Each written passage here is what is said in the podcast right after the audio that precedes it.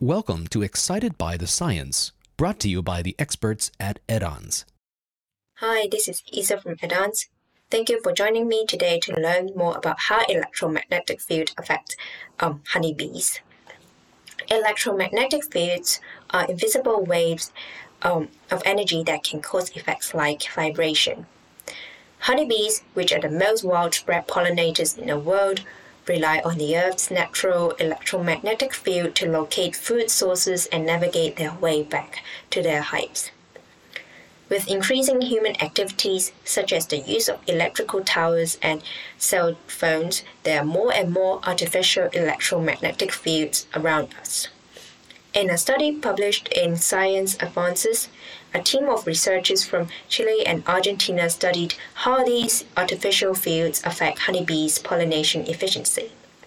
After a series of field and laboratory experiments, the researchers found that the exposure to the electromagnetic field affected honeybees' foraging capabilities and caused physiological stress. This was reflected in the enhanced expression of heat shock proteins and genes involved in antioxidant activity. Electromagnetic exposure also downregulated the expression levels of behavior related genes in honeybees. This can affect the time they transit from working in the hive to foraging food outside, and also impair their long term memory formation, magnetic orientation, and locomotor activity. These molecular changes may also have been reflected in their behaviors. Under the exposure of electromagnetic field, the honeybees visited the flowers around the field less often, despite there being no change in honeybees' abundance. Usually, the number of visits is influenced by the floral display, but the effects of the electromagnetic field were so strong that even areas with low floral abundance but away from the field received more pollinator visits than the areas with greater floral display but closer um, to the source of the um, electromagnetic field.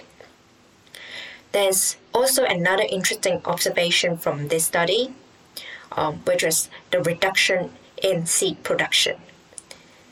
The researchers soon ruled out electromagnetic field as the direct cause of this. So, what is the reason behind this? A possible explanation is the fewer um, visits from the natural pollinators, honeybees. To prove this, the researchers measured the differences in seed production by the natural pollinators and by humans. When pollination was done by humans, electromagnetic field or floral display had no effect on the seed production. But when the pollination was solely done by natural pollinators, electromagnetic field did bring a difference. The electromagnetic exposure has detrimental impacts on honeybees' pollination behaviors and causes them to visit the flower less often. Fewer visits mean fewer opportunities for pollination, leading to negative effects on plant reproduction and diversity. This could have cascading consequences for other organisms that depend on plants for food and shelter. I enjoyed reading this paper very much.